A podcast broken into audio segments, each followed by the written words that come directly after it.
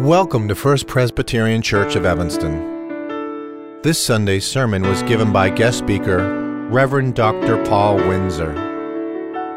If you'd like more information about First Presbyterian Church of Evanston, please visit firstpresevanston.org.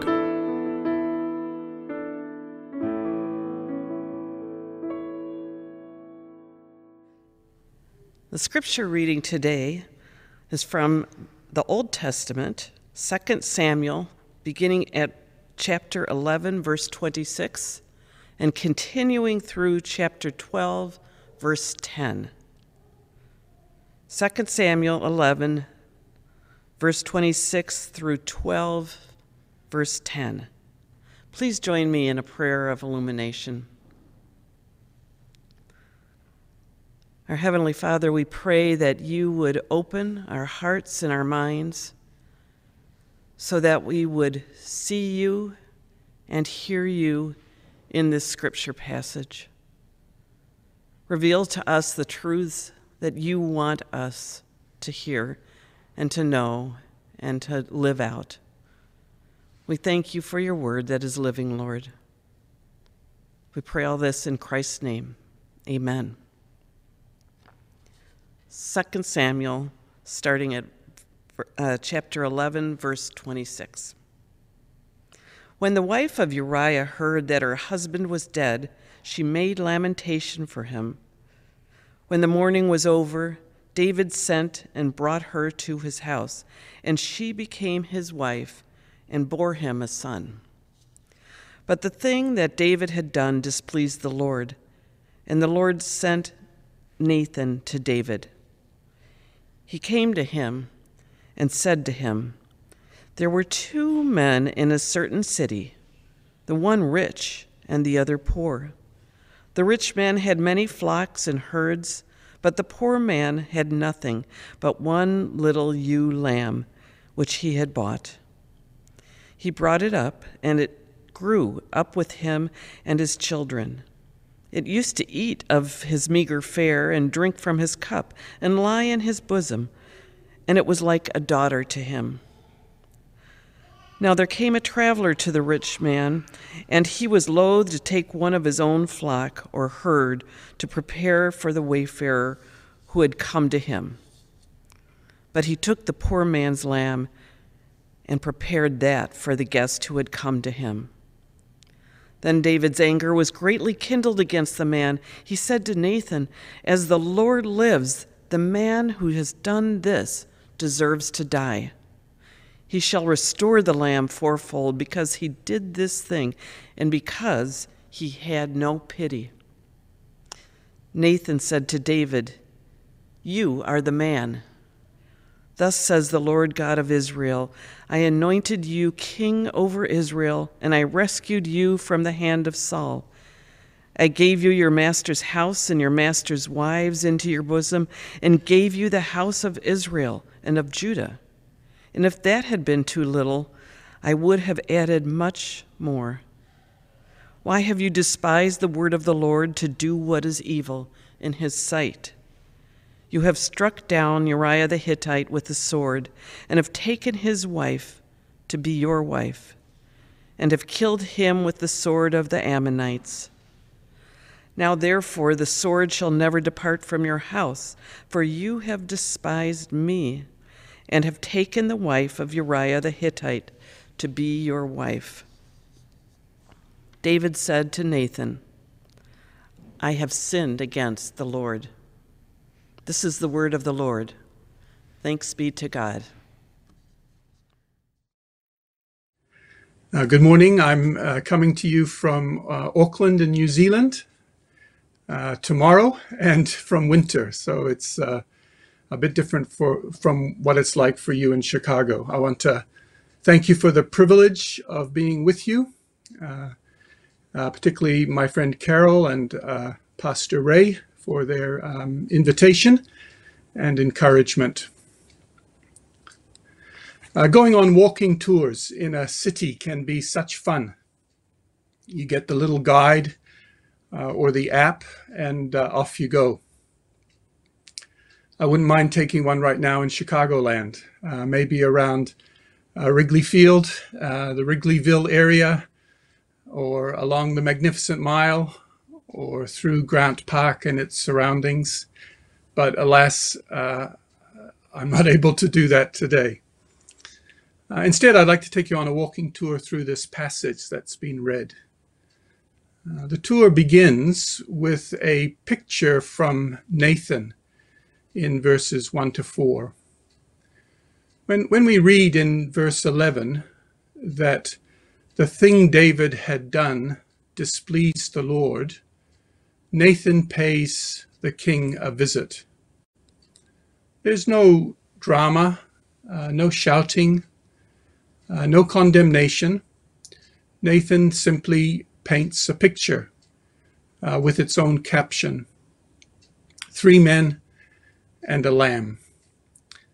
There's a rich man uh, described quickly with one phrase. He had a large number of sheep and cattle. And so he is defined in terms of his possessions. There's a poor man uh, described more slowly with four phrases, and we linger with him in his home, his family, and it's, it's very tender. Then there's a traveling man, and so hospitality is expected. Uh, Starbucks hospitality won't cut it back then and over there. Uh, the rich man must open his home and prepare a meal. And then there is a lamb. It's little, it was purchased, it's on its own, it was raised in the family of the poor man, it shared his food, drank from his cup, and slept in his bed. It was like a daughter to him. And the rich man, stocked with flocks and herds, beyond what could be numbered or named, chooses to take this lamb, beloved, numbered, and probably named, to make it the meal for his guest. It's so cruel. It's so mean. He took what was not his and treated it as if it were his own. This is the, the picture from Nathan. For him, it's a story of just 61 words. It's a work of pure fiction, but so realistic in its detail that David the shepherd is pulled into it he can see it happening. He knows the characters. He catches the nuance. This is his world. And if the realism in the picture pulls in David the shepherd, then the injustice in it ignites David the king, who also doubles as the judge. He explodes. He is outraged wanting to correct the wrong and handing out some punishment and passing a sentence. And he does right there and then. This rich man deserves to die, even though he hadn't actually killed anyone. He must repay the poor man four times. There he is, King David, so full of compassion, with such a strong, clear sense of right and wrong. Now our little walking tour goes a little further into the passage. You see, Nathan is up to something in having to speak truth to power and wanting the truth to get through into the life of a king who has displeased God, risky stuff. Nathan uses a picture, a story, rather than a sermon or an oracle. He chooses to be short and simple and subversive. He slips under the defenses of the king by being disarming and indirect. He's trying to trap David, to corner him. Unknown to Nathan and to David, the narrator helps us see the trap being set as well. The picture is painted with some of the same words from chapter 11. The rich man takes the lamb in chapter 12, just as David takes Bathsheba in chapter 11. The eat, drink, lie that the lamb does with the poor man is what Uriah refuses to do with his wife Bathsheba when David sends for him. Some even see a sameness in the words used for lamb and for Bathsheba. This is the sort of artistry for which the Old Testament is famous. Nathan is laying a trap, and the narrator helps us see it being set. And in his rage and righteousness, David falls for the trap. At just the right moment, Nathan utters in his own language just two words. It's the punchline. A hush falls onto the scene because in that very same moment, the picture becomes a mirror, a mirror for David. You are the man in verse 6. Just that one phrase.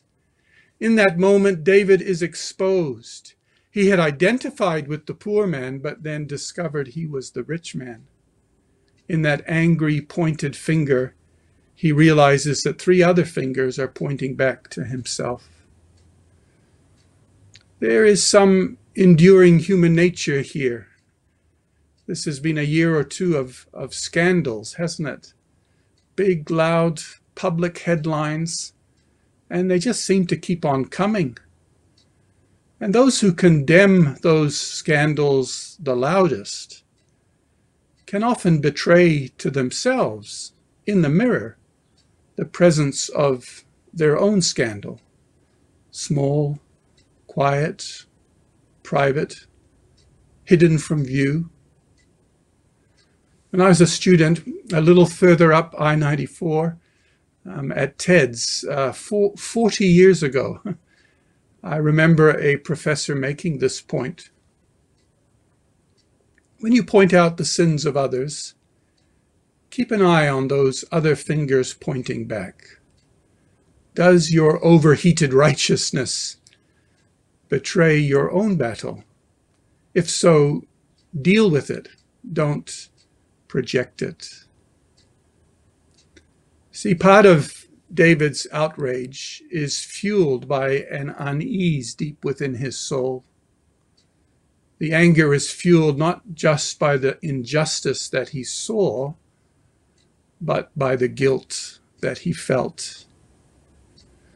In that moment when Nathan's picture becomes David's mirror, David begins to see himself in a new light enabling him to feel his own crimes. Goodness me, in chapter 11, he had been breaking commandments right, left, and center the 10th, the 7th, and the 6th, as he coveted, committed adultery, and murdered. And the Lord was watching, which is where the walking tour now takes us. Nathan takes on the mantle of the prophet Nathan starts sounding like a Micah or an Amos, becoming direct and bold. The thus saith the Lord stuff starts flowing. Right in that same verse 6, right after you are the man. Once again, for us, if not for David, the narrator is Nathan's ally in helping us see this. The artistry continues. You see, right through chapter 11, in all his sinning, David is the orchestrator of the action. Twelve times, incredible number, twelve times in chapter 11, David is doing the sending. Joab is sent. Messengers are sent to get Bathsheba. Uriah is sent for. A gift is sent. It goes on and on. He is in control. David runs the show. And along comes chapter 12. And how does it start? The Lord sent Nathan to David. Actually, David, you aren't running the show. I am. Just when David thought he had got away with his sendings, God had a sending of his own to make.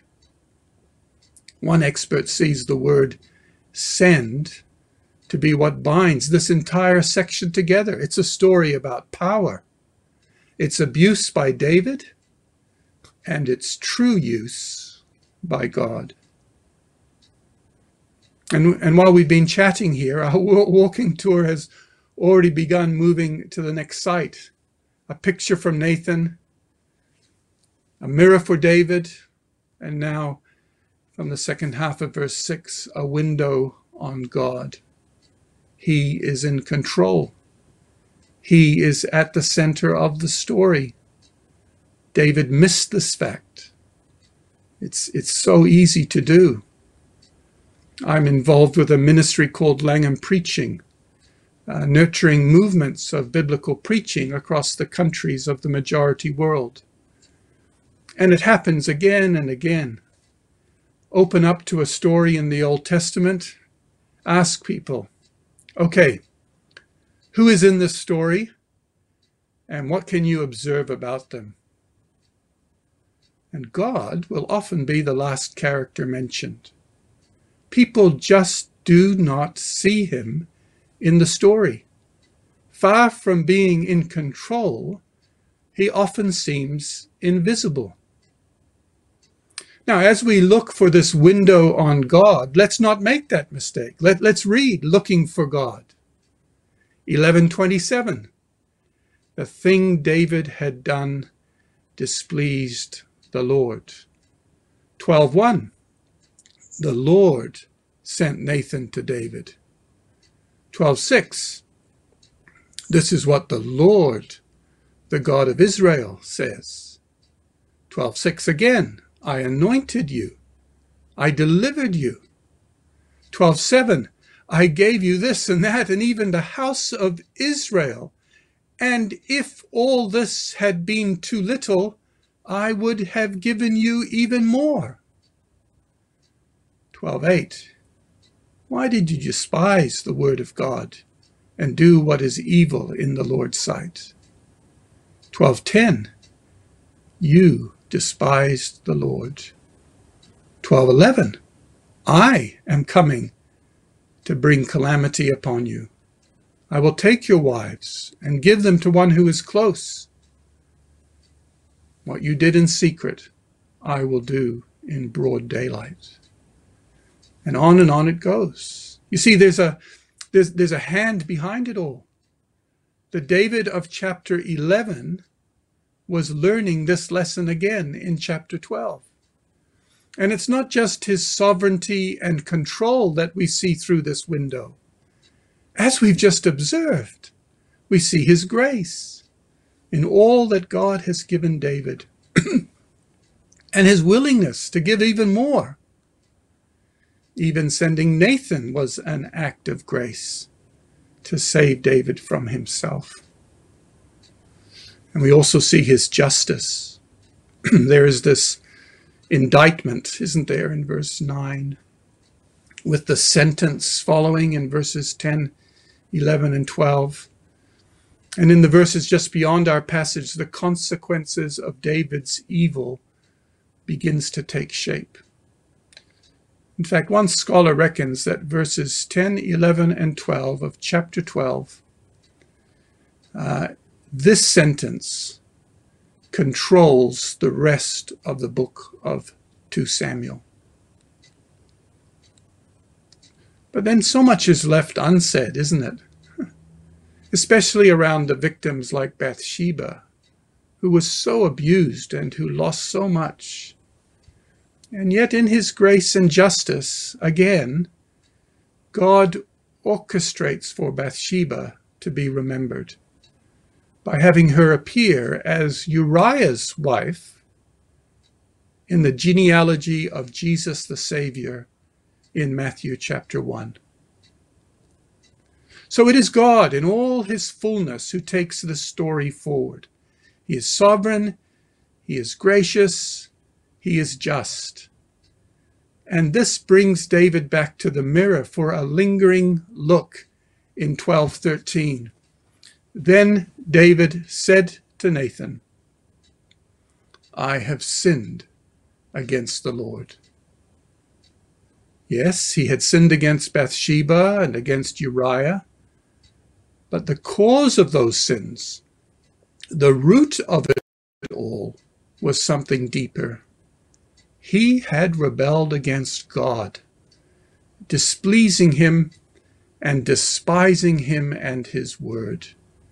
And again, it is expressed in just two words in the language of the day You are the man, and now I have sinned against the Lord. Brief, immediate, blunt, no excuses, no projections. He has a broken spirit. He acknowledges his sin.